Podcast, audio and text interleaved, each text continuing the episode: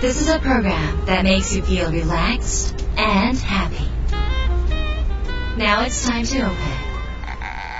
Wada Cafe.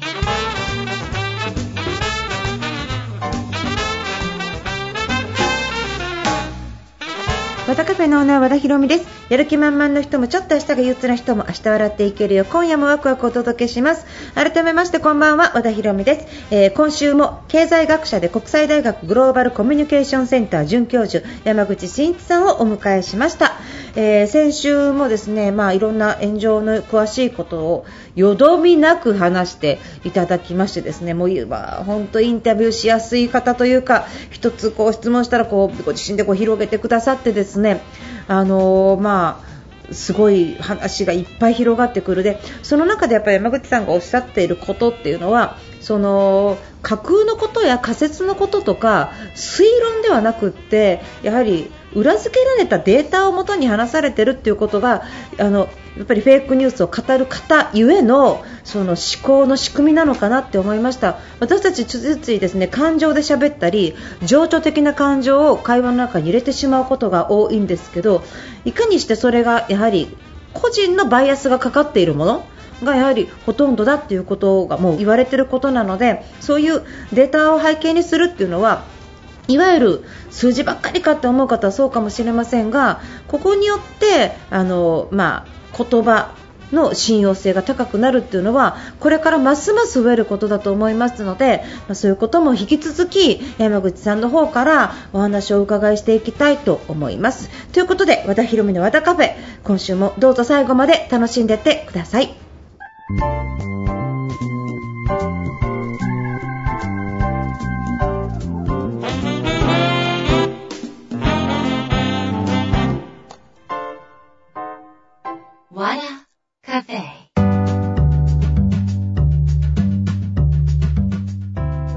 和田博美の和田カフェ、今週もゲストをお迎えしました。経済学者で国際大学グローバルコミュニケーションセンター准教授山口真一さんです。今週もよろしくお願いします。よろしくお願いします。なんか最近エビデンスって言われることが多くなったのは、嘘が多いからですか？やっぱり信用できるかできないかって、なんかね、多分 5,6 年前はここまでエビデンスって言われなかったんですよ。コメントを求められる時もとにかく実際にあった事例を欲しいとか、とにかく 裏を欲しいみたいなことを言われることが多くって、昔はそんなことなかったのなってちょっと思うので、やっぱり信用できるかできないかって、なんかちょっと価値が変わってきてるんですか？それはそうかもしれないですね。実際情報社会と言われるようなこの、ネットが普及してこういう社会になって、その情報は完全に爆発的に増加しているわけですよね。その中で、情報のクオリティを担保するっていうのは極めて、発信する方もそうですし、受信する方にとってもそれはすごく重要なことで、できるだけやっぱり信用できる情報に接したいわけですよね。だそこでやっぱり数字的な、あるいはデータ的なエビデンスがあるっていうことが一つ、それを推すっていうことであれば、やはりそこを求めるっていうのは十分考えられます。そうですね。炎上怖い。100日目に死ぬワニもせっかくあそこまで盛り上がったのに、ちょっとプロモーション間違っただけで炎上しちゃいましたもんね。そうですね。あれは大炎上事例ですね。大炎上事例なんですか？やっぱりあれ、あれを特別分析してるわけじゃないんですけども、やっぱりちょっと仕掛けた側が消費者感情というのを軽視していた節はあるかなとは思いますね。やっぱり消費者って、結構儲けみたいなものを嫌う傾向ってのあるんですよね。それはおそらく感じることも多いかと思うんですけども、だからそこをうまく隠しながらビジネスをする。もちろん作者の方がお金儲けするなって話じゃないと思うんですよ。だからそこをうまく隠しながらやった方が、消費者受けは中長期的には良かっただろうなと思います。ただ完全にこれ私のエビデンスも何にもない試験ですけども、教えてください。短期的なビジネスとしては別にあれでも良かったのかなと思っていて、本当に、で実際ですね、あれで、彼のことを見てた人って多分数百万もっといるのかな、単位だと思うんですけども、その中でやっぱりああいう作品のグッズが欲しいとか、書籍が欲しいって思う人っていうのは一定数いたはずなんですよ。で大抵ああいう場合ものすごい批判する人たちっていうのはですね、もともとあんま買うつもりがない人たちなんですよ。なので燃やしてるのはおそらくその中で買うつもりのない、まあ、90% とか 95% とか分かんないんですけども、その人たちで残りの 5% ぐらいの人たちは、そういう情報をもらったら嬉しいなと思って買いに行ったりするわけですよね。なので、まあ、延長してイメージが悪くなったことは中長期的にはマイナスだと思うんですけども、短期的にはまあ、そういう戦略もあるのかなとは正直思います。で、実際ですね、彼の本はものすごい売れてるんですよね。確かワニ売れてるんですよ。っていう情報を見たので、やっぱりそうなんだなと思いました。だから、ファンには届くので、結局批判する人はもともと買うつもりがない人たちなので、そういう意味でいうといっぱい商品を展開するっていうのは戦略の一つとしてはあり得る。ただ情報社会の中では、やっぱりもうちょっと息の長いビジネスを考えた方がいいと思うので、それを考えると、まあ、違うやり方はあっただなと思います。なるほど、そういうことか。で、結局は、まあ、売れてるからいいっていうことになっちゃうわけですよね。そうです。結局それってじゃあ逆に炎上した方が良かったんですか？その分有名になったじゃないですか。もっと知らない人に、ワニを読んでない人にもガッといったので、これ成功だったんですかね？いや、売れてるという結果を見れば そうですね、そこは難しいんですけど、私はあの内容でいくと失敗っていうとあれですけども、あんまり意味なかったかなと思う。なぜかというと、炎上商法って限界があって、例えば無名の作者とか、無名の企業が物を売りたいなと思った時の炎上商法っていうのは、まあ、効果なくはないんですよ。でも、まあそこまで有名になってですね、なおかつテレビのワイドショーとかも取り上げるレベルだったんですね、で、そうするともうそれで知ってる人ってものすごく多くなってるので、そこの状態でさらに炎上させることって、多分あんまり知名度向上にはつながってないのかなとは思います。そうか、結局は悪い評判は悪い評判でネット中にずっと残ってしまうということですね。そこを考えると、まあ、マイナスの方が大きかったかな。そうか。私の知り合いのある芸能人の人が、自分に書かれた誹謗中傷を一個一個消す会社に頼んで、そしたらなんか300、400万かなんか1000万ぐらいだから、ものすごい儲けてるんですよ、その会社。でも一生残ってしまうから、それをこう検索して消せるんですね。なんかそういうことってできるんですか？データって、まあ、お願いして消しても対応してもらうことはできます、ね。そうか。じゃあやっぱりデータの社会っていうのは、そういうことができる会社っていうのは、やっぱりこれから利益が伸びていくってことですかね？逆に炎上すればするほどコメントしづらいですけども、まあ、そこでポイントなのは、結構今ですね、プロバイダーにお願いして削除してもらうっていう手順が面倒くさいんですよ、ものすごく。なのでやっぱり弁護士を経由してやった方が、あっちも対応してくれますし、まあ、やってくれた方がいいです。そういうノウハウが溜まってる企業は、まあ、そういうビジネスで儲けることもまあ可能だとは思います。まあ、それがいい社会かというと別ですけども。そうですね。まあまあ、なんでしょう、そういう結局それもノウハウですよね。そっか。だからこの間もですね、弁護士団体が誹謗中傷を削除するビジネス始めますみたいなことを確かリリース出していてですね、それはプチ炎上していたので、なんか1回取り下げたんですけど、でもまあ今お話を伺っていると、もうそれをやられている会社もあるということで、だからそこは結局自分がまあ専属なのかどうか知らないですけど、まあ、弁護士がいてですね、多分法的なところをしっかりやった上で、文書で請求して削除してもらうっていう適切な手順に慣れているから、まあ、そういうビジネスができているというふうに考えられます。そうか。まあ、そういうビジネスがない世界になりたいですよね。まあ、本当はそうですけどね。まあ、でもそうすると山口さんの仕事がなくなる。いやいや、そんなふうには思ってないですよ。そうですね。そしたらもう社会の課題が一つ解決したということで、次に行きます。そうか、そうですね。逆に今すごく忙しいってことは、それが増えてるってことですもんね。そうですね。どんどんじゃあ最初に研究された時よりも炎上する案件が増えて、それは増えてますね。統計的にも、まあ、2011年から急増してるんですけど、炎上件数って、で、私がやっていた頃よりもさらに当時の倍以上ぐらいになってるんです。でも7万人という数が増えてるわけじゃないんですか？そこが増えてるわけじゃないんですよ。単純にまあ、私が、2014年に調査した時にはですね、炎上に過去1年以内に書き込んでいた人は大体 0.5% ぐらいなんですね。で、次に2016年に調査したら、これが 0.7% ぐらいだったんですけども、結局それちょっと微増してると、うん、まあこれどれぐらいその誤差の範囲かって割れますけども、うん、仮にまあ微増してるのが正しいとするならば、うん、その増えたのって炎上1件あたりに参加してる人の数じゃなくて、うん、炎上件数そのものなんですよ、うん、だから1件あたりはあんまり変わってなくてですね、うんうん、ってことを考えると今も1件あたりは変わってない、うん、でも炎上の件数はどんどん増えてるっていうこの事実は変わらないんですね、うん、だからまあ今はですね急増というよりは若干横ばいの微増ぐらいなんですけども、うん、そのやっぱり炎上は頻発しているし、さらにその新型コロナウイルスの影響で炎上件数が増えてるみたいな統計もあるんですね。ストレスからですか？あ、そうなんですよ、うんうん、ですね、デジタルクライシス総合研究所というところの調査によると2020年4月の炎上件数が、はい、前年同月比で 3.4 倍に増えてると。うわでものすごい増えてるんですけども、うん、この理由が2つあって、うん、1つはそもそも自粛期間でソーシャルメディア利用時間が増えているということ、うんはい、でそうするとやっぱりそのイラッとするような情報に触れる回数も多くなりますし、また書き込む時間もまあ取れてしまうということで炎上増えると。でもう一つが今まさにご指摘いただいたようなその不安だからっていうのが大きくてですね、そのまあこうやってパンデミックでですねその社会全体が不安になっていて、なおかつ実害も発生していて、でさらに言うとそのメディアをひねってもですね暗いニュースばかりであると。でこういう状況だと人々はどんどん不安になって暗い気持ちになる。でその中でその悪者を見つけてですね叩くということで、まあ、ある意味満足感を得るというようなメカニズムが働いてしまうんですね。で彼らはその本気で自分が正しいと思って叩いていると、でもその裏には実はそういうストレス破産的な要素もあって本人が気づいてないだけであってですね、で脳科学の研究ではその正義感を持って他人を叩くと、その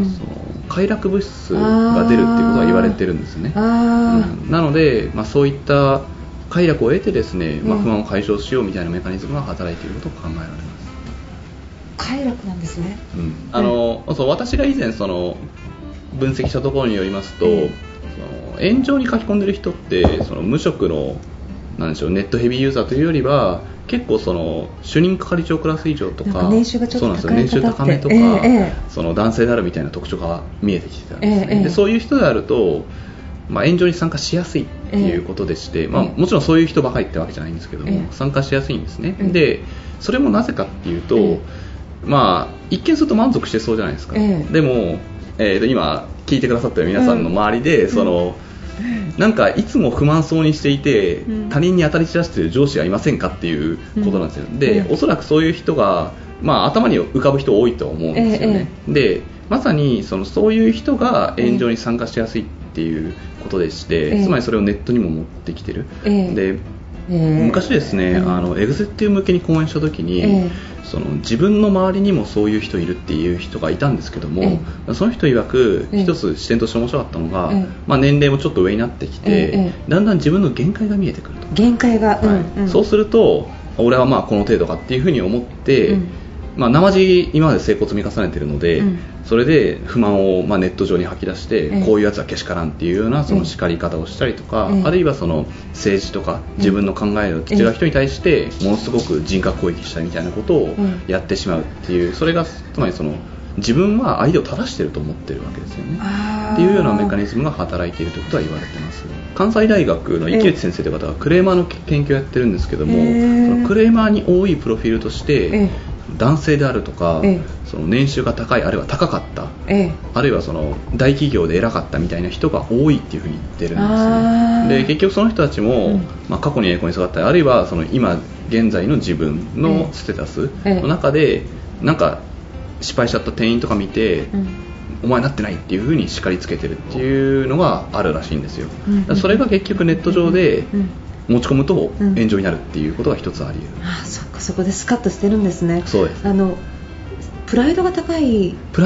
のは間違いないですね。プライドが高いけれども、現実の世界では自分が願うほど評価を受けてないみたいな感じじゃないですか。そういうことはあると思うんですよね、その満たされてないんですよね。だから、世間的に見たらいやいやあなた十分じゃないですかって思うような人でも、自分の中では満たされてないので、そういうまあ攻撃をしてしまうってことは。ああ、そっか。じゃあそういう方っていうのはもしかしたらその炎上の一言っていうのは俺の方がすごいのにっていう嫉妬心とかも含まれるのかもしれないですね。嫉妬っていうのは、背景にはある可能性は否定できない、で、これはちょっと話ずれちゃいますけども、例えば木村さんの事件でもですね、これはあくまでその一例で主任会長クラス以上の話ではないんですけども、ある、20代男性で彼女をバッシングした人はですね、その彼女は成功者であると、でもその自分も芸人かなんか目指していて、でもなかなかうまくいってない中で、そういうふうに同じようにその今困っているというかその、道半ばで今頑張っているような、その男性演者に対して、叱責するような、そのことは許せなかった、自分に置き換えて許せなかったみたいな風に、それも裏を返せば嫉妬も含まれていると思うんですよね。だからそういう嫉妬みたいな感情を、その何でしょう、本人はおそらくそこまで自覚してない、相手は間違ってるから正さなきゃと思ってる、でもその裏には嫉妬という感情が少なからずあるんじゃないかなというふうには思ってます。なるほど、いや本当にありがとうございます。いっぱいいっぱい聞いてきたんですけど、今度、山口さんの方でちょうどこの放送のあたりで新しい本が出るということで、タイトルがですね、なぜそれは儲かるのか、フリープラスソーシャルプラス価格差別という本が出るということなんですが、非常に興味深い内容なんですけれども、これどういう内容なんですか？まだ手元にないのでちょっと教えてください。そうですね、この本は、そのまず背景からご説明しますと、これ結構有名な話ですけども、今日本のその経済事情というのは、世界的に見てあまりよろしくない状態でして、特にビジネスという観点で見るとですね、その平成元年の時価総額ランキングを見ると、ベスト10、世界の時価総額ですね、ベスト10に、日本企業が7社から6社ぐらい入ってたんですね、でそれが今令和元年を見るとですね、1社もなくて、それがベスト50にトヨタの1社だけっていう状況であると、でさらにその生産性を見てもですね、日本ってもともと生産性低いんですが、唯一その世界1位だったこの製造業の生産性すら、今って、OECD の中に20位ぐらいまで落ちてるんですよね、で、ものすごい大国日本の現状ってそこなんですよ実は、で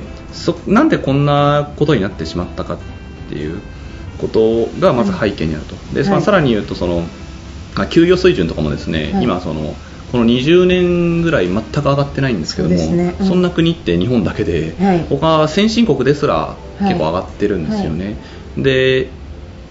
蓋を開けてみたら、日本に観光に来る理由が物価が安いからっていう、昔我々がその他の国にもしかしたら思ってたようなことが今逆に思われていると、つまりその、強いあるいは経済大国日本ってもう幻想になってきてるっていう意識が、特に今のその中高年以上と会話してると、まだそこを思ってる人多いんですよね。つまりその中国を下に見ていたりとかっていうことが少なからず見え隠れするんですけども、私の世代からすると、それが当たり前のところです、物心ついているので、だからそういう日本の現状っていうことをまず踏まえなきゃいけない、でその上で、なんでこれが起こってるかっていうことを考えていくとですね、まずこの情報社会になって、ビジネスの法則というのは大きく変わってきていると、で例えば新聞とかですね、CD とかそういう既存のビジネスってどんどんこの売り上げを低下させていっている、さらにその新型コロナウイルスがそれを加速させていってですね、その既存の製造業もダメージを受けている、サービス業ももっとダメージを受けている、でも一方でですね、こういう状況でそれほどダメージを受けてないビジネスとかもあるわけですね、例えば、GAFA と言われるような、ちょっと Google は広告料が減ったみたいな話ありますけども、それでもああいう Facebook とかっていうところはですね、このリアルがなくなったからこそそっちに価値を見出している人が結構いてですね、ビジネス継続できていると、Amazon とかもっと伸びてますし、でこの背景には2つの要因があると、で1つは技術革新ですね、これは当たり前の話なんですけども、つまり、馬車が走っていた時代からその自動車が走るようになった時に、馬車ってニーズがなくなったと、これは明らかに技術革新の結果であると、こういったことが今まさに起こっているにもかかわらず日本はついていけてないということ、でもう1つが価値観の変化なんですね、で今のその若い人と会話してるとよくわかるんですけども、うん、その昔であればその豊かさとか、うん、物を保有するとか、うんまあ、例えばその高い車欲しいとか、うん、高いバッグ欲しいっていうところが大きな価値観だったのが、はい、今の若い子は例えばその将来の夢が YouTuber だったりあるいはその LINE で大きいグループを持ってる人が英雄だったりとか、はいはいはい、ツイッターでフォロワー数多い人が英雄だったりみたいなことがあるんですよね、はい、で若干これ、まあ、信じられないっていう人も多いと思うんですけども、なぜ彼らにとってそれが憧れかというと、あるいは YouTuber とかね、はい、その YouTuber がお金稼いでるからというよりはその多くの人に価値を提供して笑わせていたりとか感謝されたりしてる、これが今の若い世代にとっては非常に重要なんですよね、はいっていうこの新しい価値観が今どんどん広がっている、若いところから中心にでも今結構まあ30代40代にも広がってきているこの価値観を捉えきれてない、はいはい、今の日本のビジネスは捉えきれてないっていうところが、はい、その最大の欠点であると、うん、じゃあそれをどういうふうにすればいいのかっていうことで、はい、私の整理がここに書いてあるそのフリーソーシャル価格差別×まあデータであるということで、これ FSPD モデルと、フリーとソーシャルとプライスディスクリミネーションとデータ、はい、この4つで、まあ、多くのビジネスの説明がつくと、はい、でこのビジネスはその情報社会でこれから企業が持続的な成長をするのには必須なそのビジネス戦略でして、うん、同時にその既存のビジネスをこの FSPD で捉え直すことによってそのアップデートする、はい、それによって例えば今新聞が滅びかけてますけども、はい、そういうビジネスも、まあ、転換できればですね、はい、今後長く続く情報社会において、うんまあ、持続可能なビジネスになるんじゃないかということで、その、まあ、フリーとソーシャルと価格差別とデータについて、詳しくその事例と科学的なエビデンスをベースにそのなぜこれが優れているか、うん、そして自社のビジネスにどうやってそれを取り入れればいいのかといったところを詰め込んだのがこちらの本である、はいはい、すごい、山口さんすごいですね。 ありがとうございます。基本理系なんですか？いや、まあ、全然話から飛んでごめんなさい、まあ、私は一応経済学が専門なので経済って、まあ、一応文系には属しますね、はい、ただ、まあ、理系に近い文系、そうですよね、はい、数字だらけですよね。そうですね、数学できないと結構きついですね、うん、データってのはこうエクセルみたいな表ばっかり見てるんですか毎日？データはですね、データ分析ソフトがありまして、まあ、それを使ってステータっていうんですけども、あるいはその R とか使う人もいますし、まあ、いろんな人がいるんですけど、まあ、そういった統計データ分析もありますし、まあ、でもデータの整理にはもちろんエクセル使ったりもしますね。じゃあ数字ばっかりなんですね。そうですね、すごい。実は私統計ソフトをいじってる時が一番楽しいな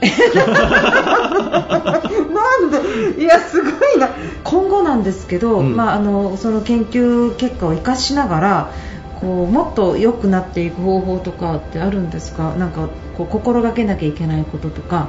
こう一般市民がこうネットとか SNS に関わるときにこうちょっと客観的に見るとか、自分のこととかをね、そういう意味での話で言いますと、うんまあ、我々ができることっていくつかあると思っていて、はいはい、まずその情報の発信と受信両方の、まあ、実態を知っておくってこと、はい、あるいはそのリテラシーを上げていくってことが重要で、はい、例えばその受信の面で言えばですね、はい、その情報は偏っているかもしれないとか、うんうん、あるいはそのデマかもしれないってことは知っておくべきであると、はいうんでもう一つは発信の面で言うとやっぱり他人を傷つけるような発言はしてはいけないとかっていうのはまあ当たり前のようにあると、はい、でその上で、うんそのまあ、ネットでですね例えばこいつ許せないなみたいな感情が芽生えた時に、うんうん、それをすぐに書き込むのではなくて、うん、一呼吸置いて、まあ、お茶でも飲んでですね落ち着いてからやっぱあれ書かなくてもいいかなっていうのは気づきを得るっていう、うんうん、その少し間を置くってことが非常に重要だと思うんですね、はい、で今までの社会では誰かに話すのって必ずハードルがあったので、はい、必ずしもそのわっカッとなってすぐ話さなかったわけです。しかもそれがネットだと簡単にカッとなってすぐ直接攻撃ができてしまう、これ非常に問題があることなので、その時に一呼吸を置くと、でその上でその他者を尊重するという道徳心を忘れないっていうことが一番重要だってよく言うんですけども、結局このようにそのデジタルだとかですね、あるいはその、まあ、IT だとかっていうような社会になったからこそあるいはその一億総みたい時代と言われるのはその誰もが自由に発信できるような社会になったからこそアナログの当たり前 その他者を尊重する、自分のやられて嫌なことは相手にしないというようなその当たり前の道徳心を持つということが重要だというふうに考えています。ということはやっぱりデジタルになればなるほどコミュニケーション能力が必要だっていう、それは間違いないですね、はい、割とデジタルになればなるほどコミュニケーションが急須になるじゃないですか。そうですね。でも逆にそれが必要っていう。そうですね、結局ソーシャルメディア上でもやられてることってコミュニケーションなので、そこでのその気遣いとかっていうことは非常に重要なんですよね、そうか、大変です、これからの世の中は。でも自分がどうなるかこれからわからないですし、言葉って重要ですね、本当にね、そうですね。ありがとうございました。じゃあ、今後ちょっとその本、7月ですか、発売が、そうですね、7月の22日ぐらいに創始者さんから出る予定で、しかもそのもう一つ、ちょっと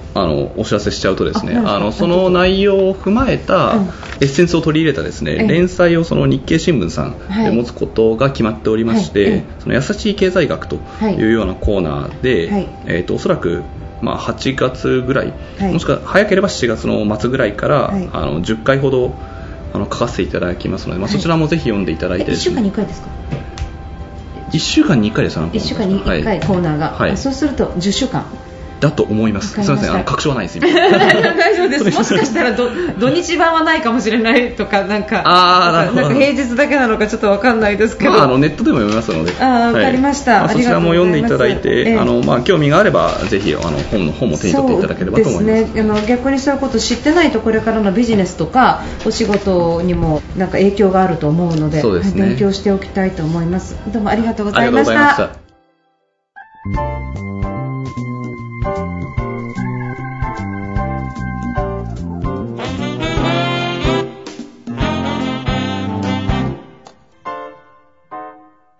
Wada Cafe。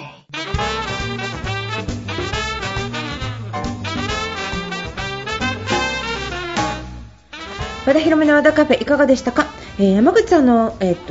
記事がですね、今現代ビジネスでオンラインで連載もされていて、さらには8月から日経新聞の優しい経済学でも、連載が始まるということで、すごいフィールドがわーっと今山口さん広がってますが、私が最初お会いした時はその炎上、大変だったんですけど、ここまで社会現象のように炎上って言われてはなかったような気もするんですけどね。なんか、